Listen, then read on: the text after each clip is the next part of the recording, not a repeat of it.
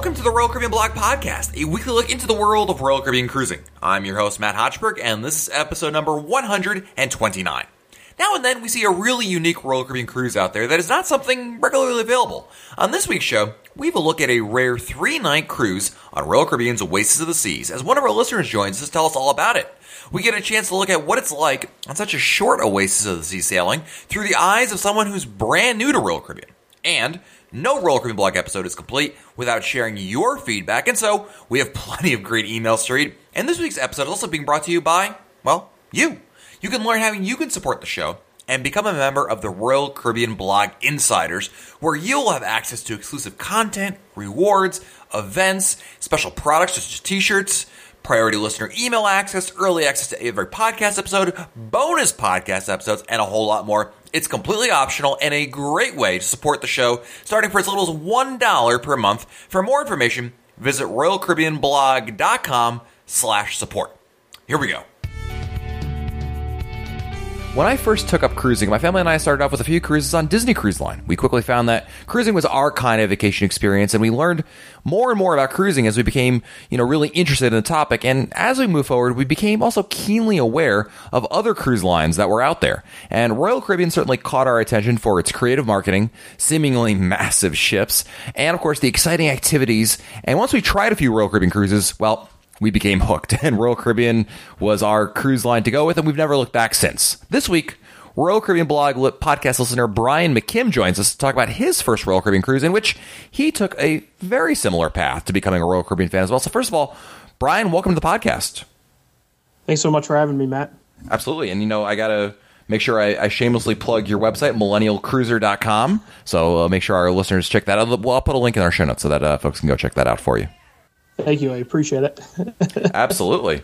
Now, you just came back from a three night Oasis of the Seas cruise, your first cruise, and kind of unique in that it's a three night cruise for Oasis. And essentially, why don't, we, why don't you first explain why was it a three night cruise? Sure, and the reason why it's a three night cruise, usually the Oasis of the Seas, particularly, is on those seven night cruises, Eastern, um, then Western itineraries. But what happened was Aflac, the insurance company, instead of having their nationwide conference in someplace like Indianapolis or, or wherever in a convention center, they decided, you know what, we're going to go rent out a cruise ship. So uh, they rented out the Oasis of the Seas for four nights. According to the staff on board, I was told it was at the princely sum of $10 million. So, Matt, if you want to uh, get that up and we can have a giant Royal Caribbean blog uh, group cruise for 10 million. And if you want to do that, we can do that there. Maybe next year we can get an opening for that. But um, because they had that four night cruise there and had that three night kind of gap in there to get them back on that Saturday schedule, so they could do that. So we uh, they, they had this three night cruise. It was not booking, I think, as well as they had hoped, and we kind of made it as a last minute cruise really uh, our first Royal Caribbean cruise, what we thought was going to be, is on uh, Freedom of the Seas in February, which we obviously still have booked. But it was one of those. It's been too long. We we just had a baby last year, and it's been about 18 months since we uh, took a cruise. So my wife and I were getting cruise fever, and last month when we saw the price really drop down low, we really had to book it. So we, we booked this three night cruise that kind of just fit well with our schedules, and it, it was really nice. It was, it was a great cruise. That's great. Uh, I was busy counting my millions of dollars, and uh, what's zero plus zero? I'm not sure what that comes out to. Um, but any, at any rate, obviously, there's no better feeling than when you book that last minute cruise and you get you know that, that that satisfaction of well, not only did you book another cruise, but you also have one coming up really quickly there, and that's always a fun you know experience to be able to uh, to to have and and to and to hold on to. So that's wonderful. Let's talk about when your your expectations. I think this is kind of something I want to take a little different angle than maybe we usually do because again, you're coming to Royal Caribbean for the first time. What were your expectations like, Brian, for a Royal Caribbean cruise, and how did it match up with your experience? Well, we certainly didn't know exactly what to expect. I mean, we, we obviously listeners to your podcast really had our was really excited about everything that was going to be on, on the cruise ship. A large portion of the reason, just kind of why we were going towards Royal Caribbean versus some of the other lines. Um, we had cruised Carnival and Norwegian in the past. Is like I said, we have a you know newborn daughter, and the nice thing about the Royal Caribbean ships, at least most of the newer ones, is that they have the nursery on board. So Oh, that's yeah. actually why we booked the free, the Freedom of the Seas cruise, and um, why it really made this a nice, easy fit with the Oasis of the Seas cruise as well. Now, Oasis of the Seas, knowing how, just how big it was, we had expectations and, and they were blown away. I just everything on board from the dining and the um, activities such as the zip line and the two flow riders, and then the Broadway production of Cats, which was great to see. Uh, I, I was really excited to see Cats. Cats was like the first Broadway show I saw uh, back many years ago, so it was really great to kind of see that again. Um, but a large portion of you know kind of our what we booked the Oasis for was, or in in Royal Caribbean as a whole was like I said, the nursery, which was great. And you know, for listeners out there, for these short cruises, most of the times the nursery isn't open on the first night. I'm told, but on these three night cruises, and I think four night and maybe even five night as well, the nursery is open on the first night. So that was really nice, so that we were able to put our daughter in the nursery. Not that we didn't love her and didn't want to uh, spend time with her on our vacation, but allowed uh, my wife and I to go. Uh, eat at uh, 150 Central Park, which was really great. But as for expectations, we didn't know exactly what we were getting ourselves into, and as big and great as Oasis we thought it was going to be, it was even bigger and better and, and so much more. That's wonderful to hear. And dude, you're in totally good company with we love our kids, but we need some separation from them. And cruises are awesome and they have a great time in the nursery. so you should not feel guilty at all about that. I I mean, we love our kids and they have a great time in there. So it's it's win-win for everyone, really. And that's good to actually I, I also appreciate you sharing that tip because it's always been my experience that the nursery is not open on the first night but I hadn't really thought about what happens on a shorter cruise. So hey, we learned something there. Let's uh let's change gears here a little bit. We talked to, uh, also about the fact that you were on a three night cruise short cruise. What kind of stateroom did you book for this one? We booked actually a guarantee, and I am a very much a compulsive planner, and the fact that I'm putting my uh, sleeping arrangements in someone else's hands really kind of you know was a little. It, it definitely had to had to st- take a step out there for that, but it was only a three night cruise, so we were really kind of just willing to you know what we got is what we got. You know, we still booked a uh, guarantee balcony, which um, was great, and we ended up having a great balcony on deck six. Um, on the port side, and it was right by the aft elevators, which was really great, particularly on Oasis, because we were all of about a 30 second walk from the Schooner Bar and, and a 30 second walk from the whole boardwalk area, which was nice, particularly for my daughter one night. I think it was the first or second night we were getting her ready before the nursery or she was hungry and stuff like that and that hot dog place is right there on the boardwalk so we were before we were able to go to dinner and just trying to get her something to eat real quick while my wife i think was getting ready as i was able to uh, go get a hot dog at the uh, at the hot dog place go to the sabor um, the bar at sabor have a margarita and feed her her hot Nice. dog drink my margarita and and it doesn't get any better than that man you, you don't have to convince me of that. I'm on. You had me at Sabor, so that worked out. That sounds like you had a great plan there. Also, in terms of bringing your one year old daughter, she turned one back in September. So, how was that experience like? How did it work out for you? And are you excited to take your daughter on your Freedom of the Seas cruise, or is it? Are you quickly dialing all your relatives to figure out how you can uh, have a nice sleepover for a week? no, I, I I think we're still excited. I mean, our daughter, we we've taken her, you know, to dinner and all these places that you know. Whenever we go out and do something, we're not one that uh, the the first step is to call a family member or a babysitter. So we've really had, you know, she's very good in public. Um, the biggest thing though is that. That, that, that I can offer is, and I really kind of noticed this, you know, starting even with embarkation, is kind of took some of your advice with because we did a rental car. Is I dropped my wife and my daughter off of the port, gave gave the porter all the bags, and said, and, said, wait over here. I'm going to go return the car car and come back. And you know, just thinking about that, just thinking about that, you know, whole process is that that's I think the biggest thing when you're when you're traveling with a child is first off is and I think it's more than just an infant. I think it's you know of any age is first off is you know flexibility that sometimes they're going to need a nap or they're going to not be up for doing something and you need to be flexible with, with you know what what you're going to do. But I think the other thing too is that everything always seems to take an extra step or two. You know, thinking what you're going to do, as such as you know, getting to the terminal beforehand, will just save a lot of frustration and problems later. So we were good, and and we had a lot of fun with her, and, she, and, she, and, I think she had a lot of fun in the nursery, and and we had a lot of fun, you know, e- even just kind of exploring Nassau with her because that's the only place where the, where the cruise went.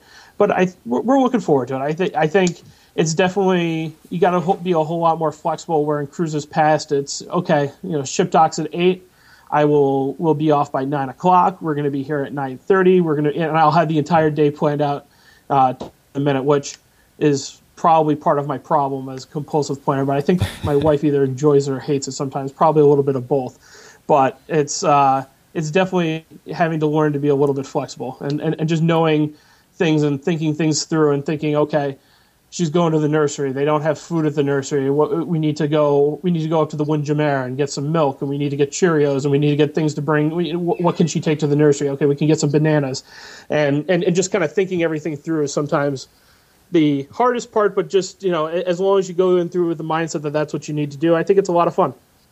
Absolutely, great points all around. I think I, as someone who's cruised with uh, both my children when they were very young, and some of them are still very young.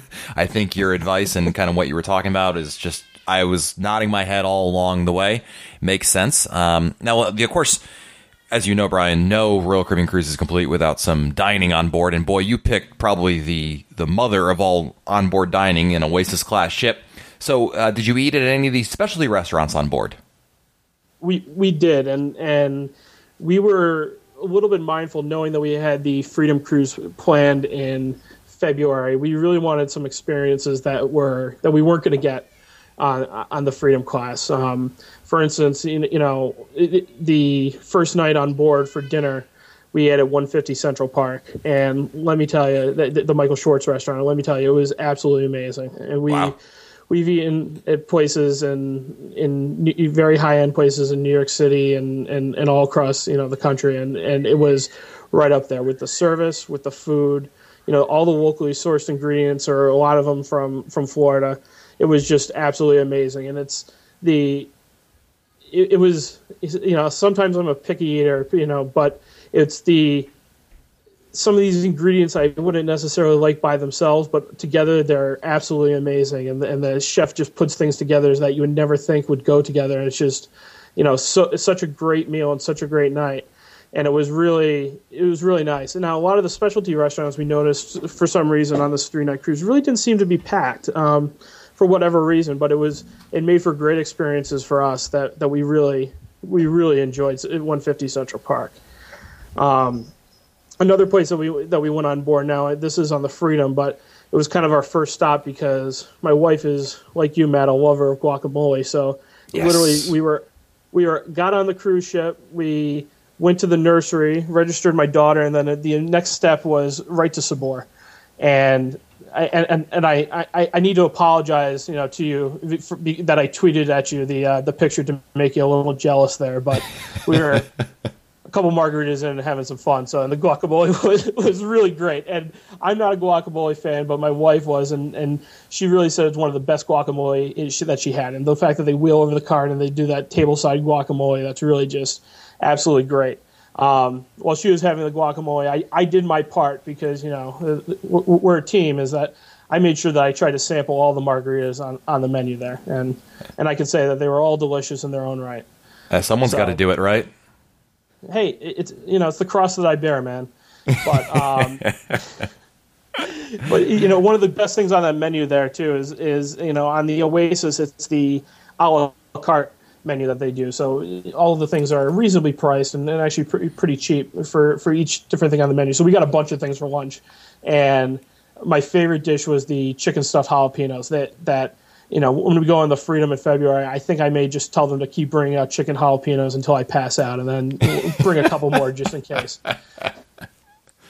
That's awesome. It sounds like you you did it right, and boy, I'm, I'm a I'm of course super happy that you and your and your wife enjoyed the experience at Sabor. Sabor is just, I mean, I know I talk about it all the time, but it is just so good, and and I'm so glad. Sometimes I, I wonder to myself, say maybe I'm just maybe me, Matt, I'm just crazy, and you know other people aren't going to enjoy it, but everyone, a lot, quite a number of people have reported back that they've enjoyed it a lot as well. So that is awesome to hear. And yeah, all you can eat it back on back on freedom. So that's not a bad thing as well. And the other thing you mentioned of course 150 central park which is a very uh, unique and interesting restaurant. And i think that that's something that a lot of folks you know maybe overlook. I know that's it's got a it's got a higher price tag certainly. But uh, it is a quality restaurant. And if you were looking for a special night out or something to celebrate or you're just looking for something different, boy, that is the place to go to. It's real. They really do a good job with 150 Central Park. And uh, there was one other thing I wanted to mention, and and you kind of highlighted upon it, which was you know if you're especially restaurants in general on Royal Caribbean, you know, I always talk about making reservations. I think it's a good idea. It's smart from a planning standpoint. It helps break up the cost of the cruise.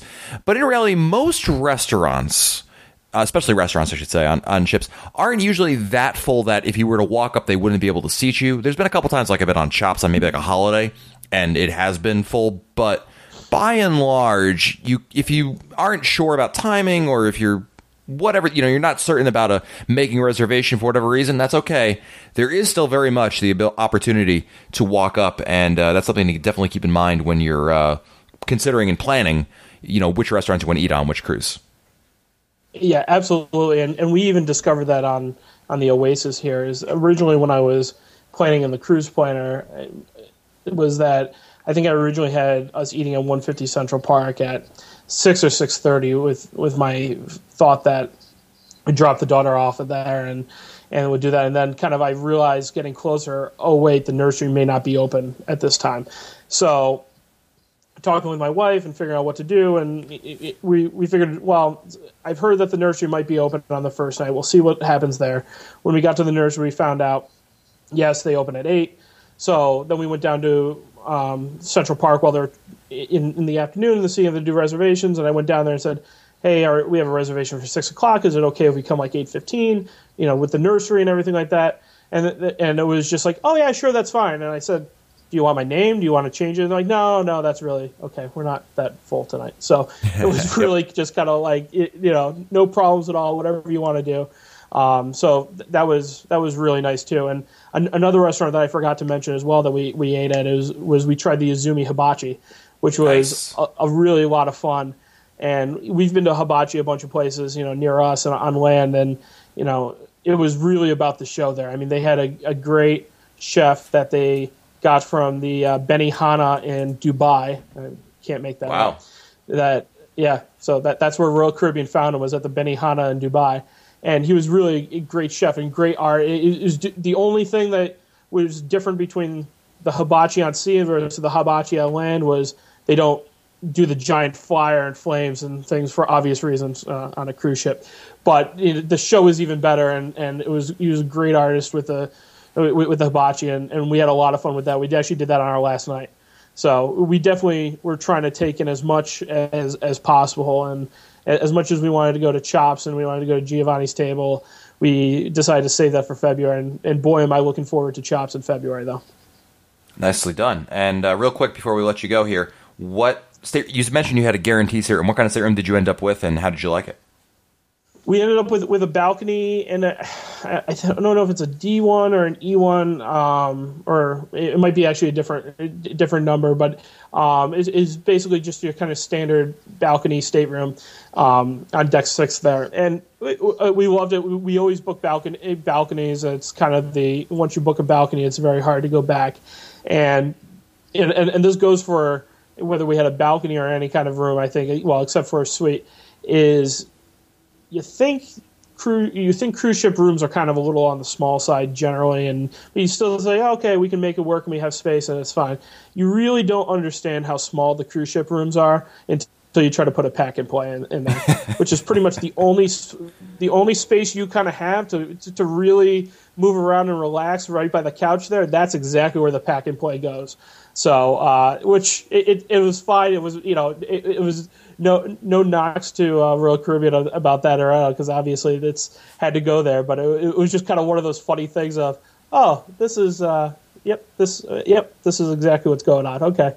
So but we we really enjoyed it and we really uh, it, it, was still uh, still a lot of fun. And it, and it, was actually nice to have the balcony particularly with uh, with having you know the daughter that goes to bed at a early hour was you know a couple nights my wife um, you know put her down to bed and then you know she kind of sat out on the balcony and had a drink. I think she did some of her live blogs and or and did some schoolwork as well on the Voom internet. And I said, "Good night, honey. Have a good one." And I went to the casino. So you know, we, we, we all enjoyed our vacation in, in our own own way. That's awesome. Well. Uh, Brian, before we let you go here, I want to also get to know you a little bit better as as a as a Royal Caribbean fan. So I'm going to ask you a couple quick questions to get to know you. So just say the first thing that comes to your mind. You ready? Okay. Uh, since you sailed on Oasis of the Seas, what is your best tip, number one tip, for someone going on Oasis of the Seas for their first time? I think probably the best tip is plan as much as you can if you can plan things in the cruise planner as possible. Really, kind of you know it's it might sound like a little bit of work ahead of time, but it'll really save you time for a lot of the shows because they really do book up. We we had that with Cats that there was a line all the way down to the uh, the, the entire length uh, where the theater was in the entertainment area. So if you really just kind of plan ahead of time and make your reservations and kind of think about your vacation ahead of time, you'll really kind of enjoy it and not be waiting in line the entire time. Favorite restaurant on a Royal Caribbean ship? I, I think I have to. Uh, well, I'm a little torn between uh, the two we two of them we went to, but I think I'm going to have to say 150 Central Park. Nice. Preferred drink while on a Royal Caribbean cruise? Uh, the cold one that's in my hand. Uh, but pretty much a lot of the, a lot of the beers that I that, that I had at the uh, at the English pub, which they will uh, for beer drinkers out there, they will make you a half and half of black and tan at the pub. Nice. So. Favorite port of call to visit? St. Thomas, without a doubt. Nice. Good choice. And lastly, favorite song on the radio or iPod today?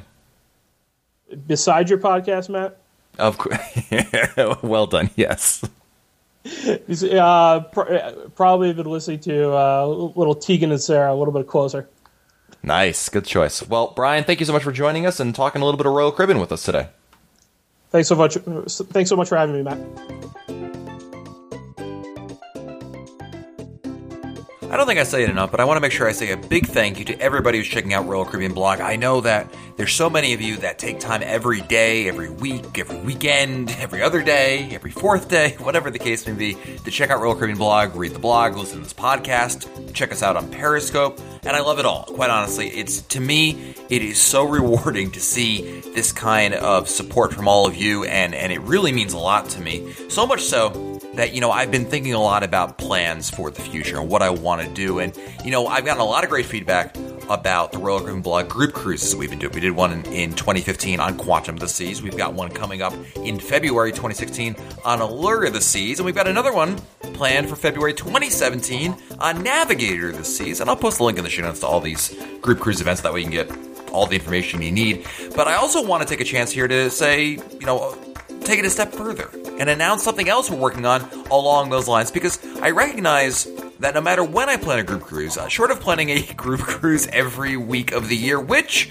I would not be opposed to doing, eh, we're never going to get a schedule that works for everybody, right? Everyone's on different schedules. Everyone's got different bar mitzvah dates. Everyone's got different weddings and, you know, tonsil removals, if that's still a thing, and, you know, family vacations. And we've all got our lives going on, right? Bottom line. So what I wanted to do was make sure at some point I would love to be able to include as many people as I can. That's the goal of these group cruises to get as many of my friends, you guys, on the cruise with me and, and to enjoy Royal Caribbean Cruise together. And that's why in 2016 we are going to be adding a second group cruise for the year. Now, as many of you know, we have Allure of the Seas, as I mentioned earlier, coming up in February, which, by the way, there's still time to join us if you still want to make a last minute reservation. But the thing is, if you, if February, March-ish timeframe just doesn't work for you, we've got a brand new one. We're going to be doing a group cruise on Freedom of the Seas, September 4th through the 11th, 2016. We're going to be visiting uh, the Western Caribbean. This is a really cool itinerary. It's one of the last ones that Freedom of the Seas is doing out of Port Canaveral. It's a wonderful ship. I've been on there many, many times. And I think this will be a lot of fun to be able to enjoy just a classic Royal Caribbean ship. You know, of all the ships I've sailed on, Freedom of the Seas I've sailed on the most, and maybe there, there's good reason for it. I mean, it's, it's a wonderful experience, great crew, amazing ship with it's got Sabor Modern Mexican. You sense a theme developing among my group cruises, right? They've got to have some really good food on there. Well, we've got Sabor. We've got some fantastic entertainment. One of the best ice skating shows at sea, which is freedomice.com. And, of course, the wonderful itinerary. We're going, we're going to Labadee. Who can go wrong with that? So, if you want more details about this, check out our show notes which uh, over at RoyalCaribbeanBlog.com. We'll have a link right to the group cruise information. It's again, it's leaving Sunday, September 4th, which is actually the day before Labor Day. So if you're taking that week off for this cruise, you'd only have to take off four days for the cruise because Labor Day for most people is a, is a built-in holiday. So to me, this is just bonus. Getting you only requiring less vacation time, so that means it's more time that you can spend on the ship, and you get another free day to spend throughout the year. I think it's going to be a lot of fun, and I'm inviting every one of you who's listening to my voice to join us on this cruise. It's going to be a great time, and this is an opportunity for folks who maybe can't do a cruise in the beginning of the year to join us for a cruise here on the second half of the year. And I'm hoping that this will become a tradition where we'll have at least two group cruises per year to work with. And boy, I, I, can't wait for, for all the group cruises because, of course, it's an opportunity to cruise with all of you. But this one's going to be really fun because it's Freedom of the Seas. It's just a wonderful ship. And some more details over at RoyalCaribbeanBlog.com. Now, Speaking of you, we have your emails to read, which is something we do every week. And if you want to send in your email, all you have to do is send me an email, matt, M-A-T-T, at RoyalCaribbeanBlog.com, matt at RoyalCaribbeanBlog.com and I will read your email in the order that I receive them. And our first email this week comes to us from Jared from Boston, Massachusetts. My family and I are heading out to the Oasis of the Seas in March on an Eastern Caribbean itinerary. One of our port calls is St. Martin, and no one in our group has ever been there before, so we're looking to you in the podcast followers for some ideas on activities. The only caveat is we have three young kids, five, three, and one, so trekking through the wildlife isn't an option. The beach seems like an ideal activity for everybody, but there seems to be a ton of options on the various websites I visited. Any thoughts or on activities or particular beaches would be certainly appreciated. Jared, I got the answer for you. Now, you may have heard this already. We did an episode a little while back all about St. Martin. I will post a link in the show notes to it, Jared, so that we can go right to it and listen to that. But if you got young kids and you do one, three, and five, perfect ages for this, there's a wonderful beach just over the Dutch border on the French side called Le Galion Beach. L E space G A L I O N. Le Galion Beach. It is a essentially a cove that uh, has all these rocks on the outside that block the waves. So it's basically an ocean pool. Like there's just no waves at all. It's it's it's like a pond, a lake kind of experience, but with the ocean. And it's perfect for kids who can't swim. One, three, and five year olds are usually children who cannot swim or are not very strong swimmers. And so this is a great opportunity for you because lots of families go here. It's a pretty easy drive there, and it's I've gone here I want to say at least three times when I've been to St. Martin because my daughters are very close in age to your children as well, Jared, and and I think that it's going to be a perfect choice for you. So if I were you, what I would do is I would get off the ship, take a taxi over to Le Galion, spend most of the day there. They have a restaurant on the beach where you can order, you know, your typical beach food, right? I mean, they have sandwiches and burgers and lots of drinks. Very easy. It's very inexpensive beach, by the way. There's a small, modest fee to to have chairs and and a palapa if you'd like, uh, or I don't know if it's a palapa or if it's just an umbrella, but nonetheless, it's very inexpensive, and it's probably the, one of the, the best beaches ever for for children who cannot swim. Uh, I think you're going to love it. And then afterwards, if you want, the only thing I would say that we usually do with our kids is, you know, maybe we'll take our, we'll have our driver bring us somewhere else to eat. Either we, either we spend maybe half the day at the beach and then go eat, or yeah, we just want something else on the end. I would, since you're already on the French side, take a take a ride over to Marigot or uh, some of the other little towns in the area and grab something there. But that's basically a really good way to spend your day. And and I think again the reason why Le Galion Beach stands out is because it is perfect for kids to be able to enjoy the water without fear of them being knocked over by waves or having to constantly hold them to be in the water. If that makes some sense. So uh, and I'll also post one more link, Jared, for you in our show notes to a review I did about Le Galion Beach. Uh, a couple years ago, that is still going to hold up for you. And I think it's going to be the best option. So, Jared, hopefully this works for you and, and enjoy that cruise, my friend. Next up, we have an email from Linda Stevens who writes Hi, Matt. Love your blog. I, Linda, don't miss a single day. We last cruised Quantum in March, and we'll take our son and three friends on Indi, Independence of the Seas, in April. We enjoyed booking our next cruise on board, so we've already dreaming about what 2017 will bring.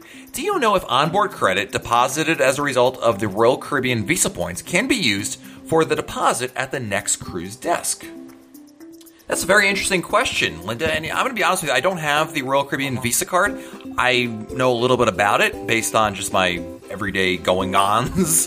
That's definitely not a phrase in English, but we'll, we'll go with it. And I will tell you that when you're booking a cruise, the next cruise desk, so you're going there and say, hey, I want to book this particular cruise, or you want to do the open bookings, whatever. The bottom line is they're going to charge you, they're going to ask you for a credit card to be able to use for you know the deposit. You, you don't you don't charge it back to your SeaPass account. You actually put a credit card down, and it's a separate charge above and beyond whatever your SeaPass account is, and it's completely separate from it. And with that in mind, the way that you're asking is can you use your onboard credit that you were deposited as a result of the Visa points? No, it doesn't sound like you can do that because, again, it doesn't hit your SeaPass account, it hits your credit card directly. Now, again, I don't know a lot about the Royal Caribbean Visa card other than there are reward points and at certain levels of some, you accrue some amount of points, you get certain rewards, right? Whether it be onboard credit, a free cruise, a stateroom upgrade, whatever.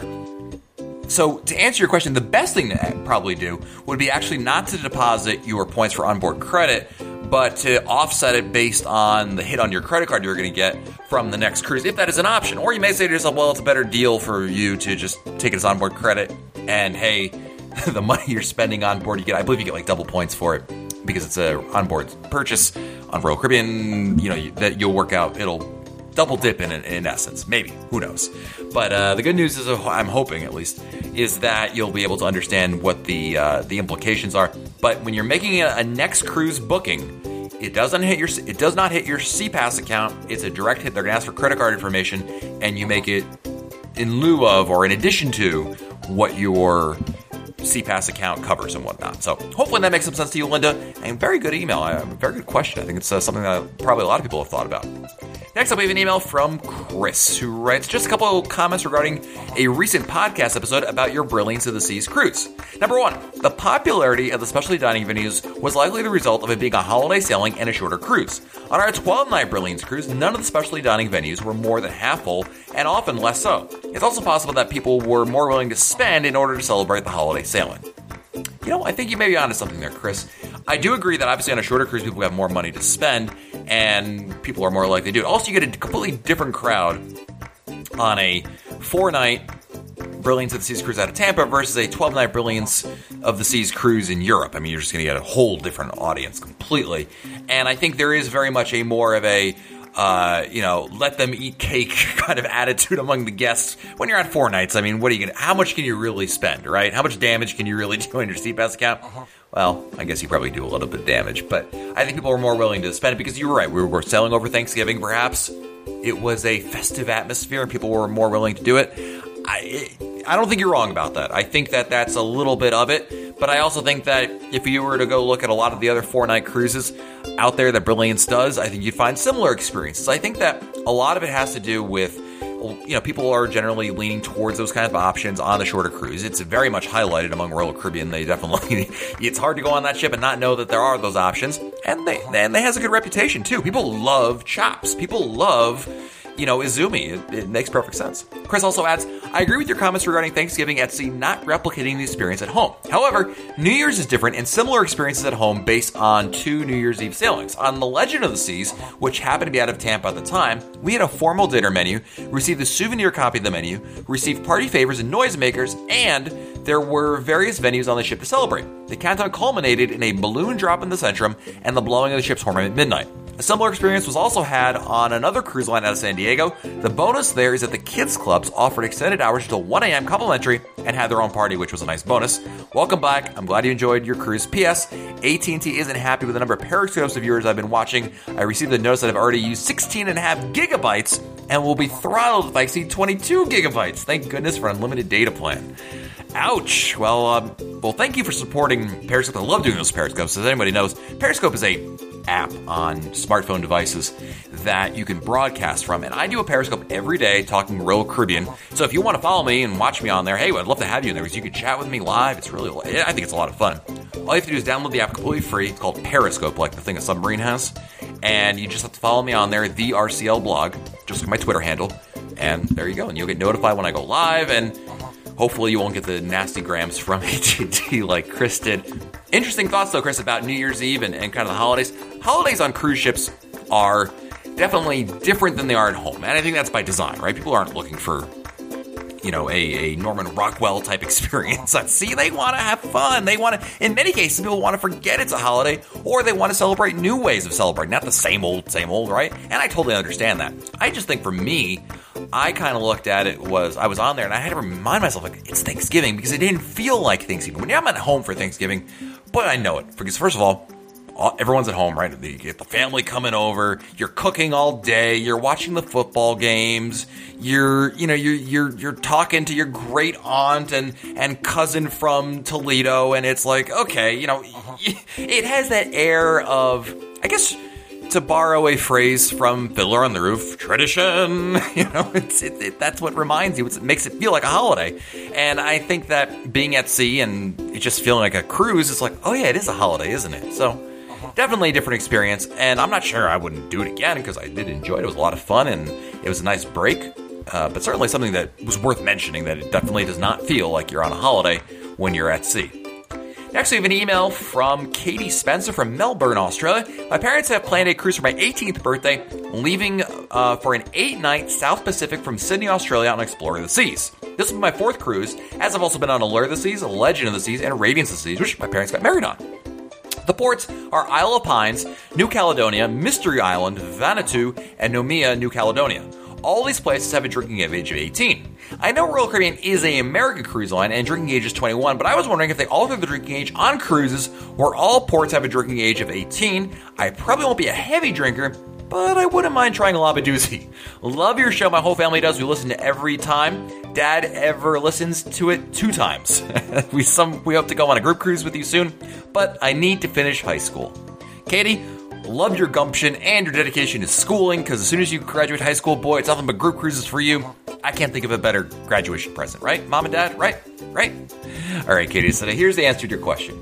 The good news for you, I suppose, is the minimum age to consume alcohol on Royal Caribbean ships sailing from South America, Europe, Asia, Australia, and New Zealand is 18. So, because your ship is leaving from Australia in this case, you're covered. It's only cruise ships that Royal Caribbean cruise ships that leave from North America where the drinking age is 21. And the only exception is the minimum age to consume alcohol at all of Royal Caribbean's private destinations remains 21, regardless of where they're sailing originated from. So if you went on some like 120 night sailing from Sydney to Labadee, which would be amazing, you're so you won't be able to drink. But that being said, the policy is that because your cruise originates from again either South America, Europe, Asia, Australia, or New Zealand, the drinking age is 18. So you, my dear Katie, will be, I think, old enough to drink, and you can enjoy your uh, you can enjoy your 18th birthday while at sea and explore some amazing ports. I got to tell you, boy, you all you down under and overseas get to enjoy some amazing ports. Probably, I mean, I know we have a lot of cruise ships here in North America, but but you have a great selection to choose from. And quite honestly, Royal, I mean, Royal Caribbean and cruising in general has never been so popular down under. So you're you're living in a golden age of, of cruising for, for Australians. So enjoy it. And Katie, I look forward to seeing you on a group cruise coming up because that would be awesome sauce. Next, we have an email from Chris Honet of Atlanta, Georgia. Chris, Chris is a good friend of mine, and by good friend I mean I I bug him a lot, but he's a very good friend. and Chris writes, "Hi Matt, I need your help planning our day before embarkation. We are cruising on Freedom of the Seas in June 2016. Our cruise leaves Port Canaveral on a Sunday. We are flying in. My family is flying in on Friday night."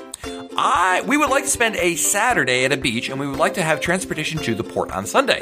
As of right now, all the options are on the table: rental car, hotel, Airbnb, Uber. How would you plan this for me, and what would you do? Wow, what a question! All right, so you're going to your cruise, which is Freedom of the Seas, and it leaves on a Sunday, and you're coming in. I guess on Friday night, you want to spend the day at the beach on Saturday, and you would like to have transportation to the port on Sunday. Best option by far, no question about this. If, if you're staying for more than a couple of hours or, or just an overnight, which sounds like you're doing two days, you want to rent a car. Going to be the most like, least expensive way for you to do it. I got to think, unless by some miracle it's you know really expensive. But Florida is usually very good about about rental car prices, especially if you're flying into Orlando, which I would probably bet you're going to do because it's the closest major airport to Port Canaveral and Merritt Beach and Cocoa Beach and all those areas over there. So if I were you, I would definitely rent a car from wherever you're leaving from, and probably target flying into Orlando as your option because, again, the rental car market there is so strong.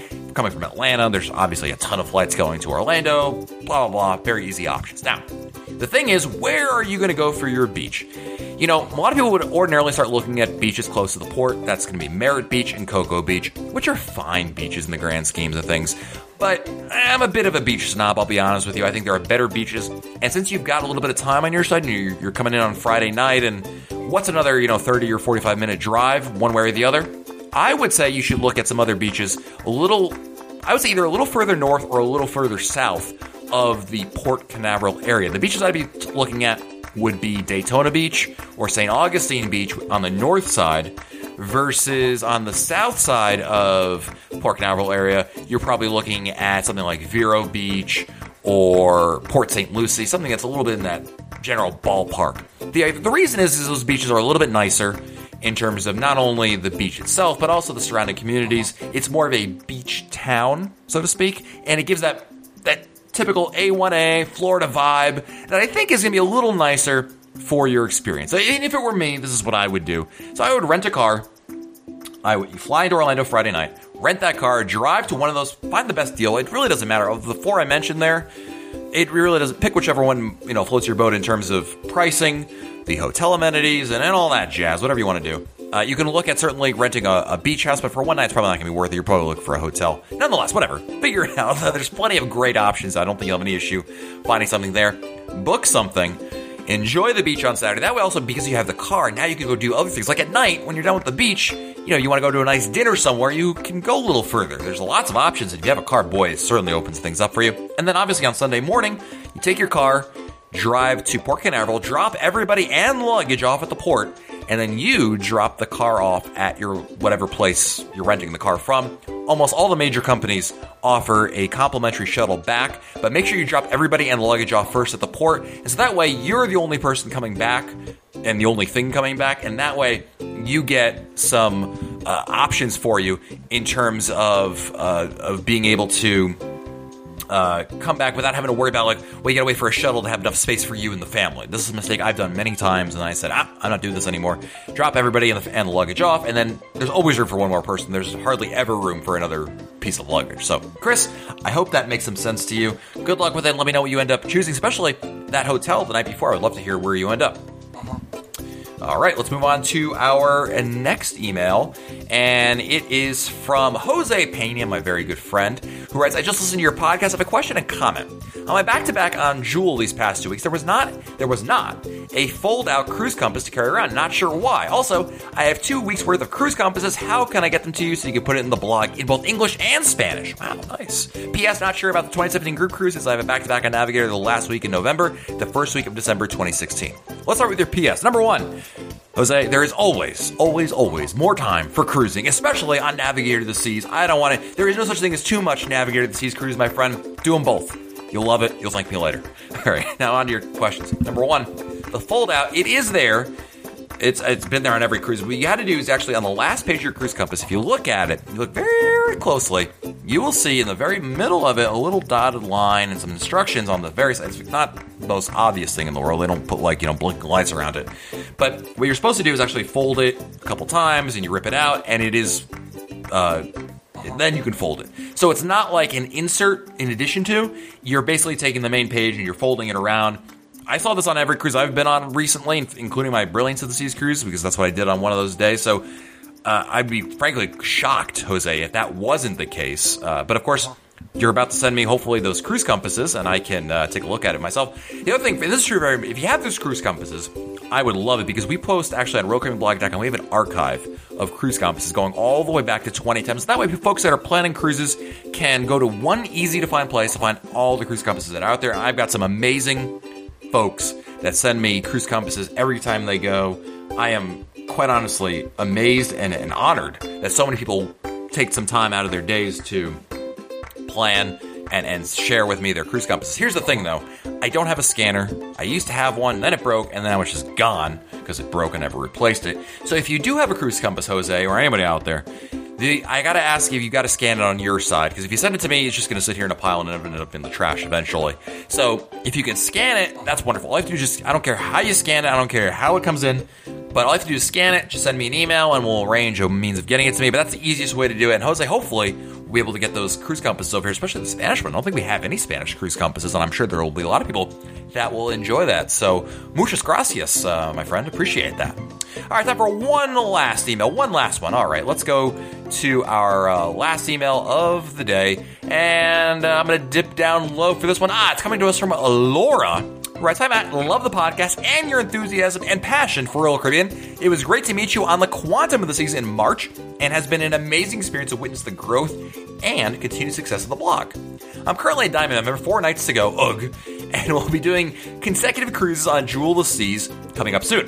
I will become a Diamond Plus member after the first week, but I want to know if I should receive the perks of the Diamond Plus member for my second week of the cruise. Do you think the staff will accommodate that on board? What are your thoughts on this? I know in the past it has taken some time for the staff to recognize your elevation status. Great question, Lauren. First of all, thank you for the very kind comments, and it was a pleasure to meet you over on Quantum. We had a great time on there. A lot of us did, in fact. So here's the answer to your question. The answer to your question is yes, it can work. Here's what you should do if you're if you're in the situation where you're doing a back to back or cruises very close to each other and you are going on and after cruise number one your technically your status will go up to the next level. As many of you probably are aware it takes a couple weeks for royal caribbean to get their act together and, and process it. It's it, there's a lot of processing. I mean there's, there's a lot of people involved. It's not like someone's just sitting around waiting for you to, to do it. So obviously there's a lot that goes into it. That being said what you should do if you're on a back to back what i would do on week one is go to the loyalty ambassador and speak to the loyalty ambassador. Say, hey, I'm, my name is so and so. After this, we're going to be on the next sailing, but after this sailing, our status is going to change. Can you help me out with this? If you do that, that usually is going to work out pretty darn well for you in terms of them being able to accommodate. Because I've heard many people who have done this and it's worked out well. Now, if you sit there on your hands and hope that they'll recognize it, I think it's more of a crash. And quite honestly, I don't think they'll probably know or or do anything for you because you know, they're, they're, they've got a lot of stuff going on. The system is a system. I don't know why, quite frankly, it takes like six weeks for the system to update, but nonetheless, it does. And so it is what it is. So, my best advice to you, Laura, is go there to the loyalty ambassador on your first cruise and let them know exactly what is what your situation is, uh-huh. and they should be able to help you with that. And emphasis on should. But I've everything I've heard from other people who have done something similar to this, they haven't had a problem with that, and they'll be able to hook you up with obviously your new perks you might not be able to get things like I, I, don't know if there's like some you know specific commemorative thing but obviously if you're going let me give you a better example. If you're going from emerald to diamond and you wanted to get start getting your diamond level your club access or you want to get those free drinks hey those are things they can help you with. The discounts right those are also things that that's what the loyalty ambassador is there for. So laura i hope that works out for you and uh, laura hope to see you on another uh, cruise. We have many group cruises coming up and i know you were there on our on our first one on quantum of the seas and would love to see you and your family join us once again for uh, for another one because we had a great time on board i thought so very good. And of course, that'll wrap things up for this episode. Man, I can't believe we spent this much time talking Royal Caribbean. There just doesn't seem to be enough time to talk Royal Caribbean, right? Every day, I'm like, no, I'm going to answer a couple questions, and it ends up being however long, and I say, wow, I can't believe it. And now I'm just yammering on about Royal Caribbean and how much I love talking about it. Uh, good job, Matt. All right, well, of course, if you want to send me your emails, I'd love to read them here so I can yammer on about your emails rather than me talking about whatever I'm talking about. Send me an email, matt at royalcaribbeanblog.com, M-A-T-T at royalcaribbeanblog.com. So until next time, I'm Matt Hochberg, and we'll talk again soon.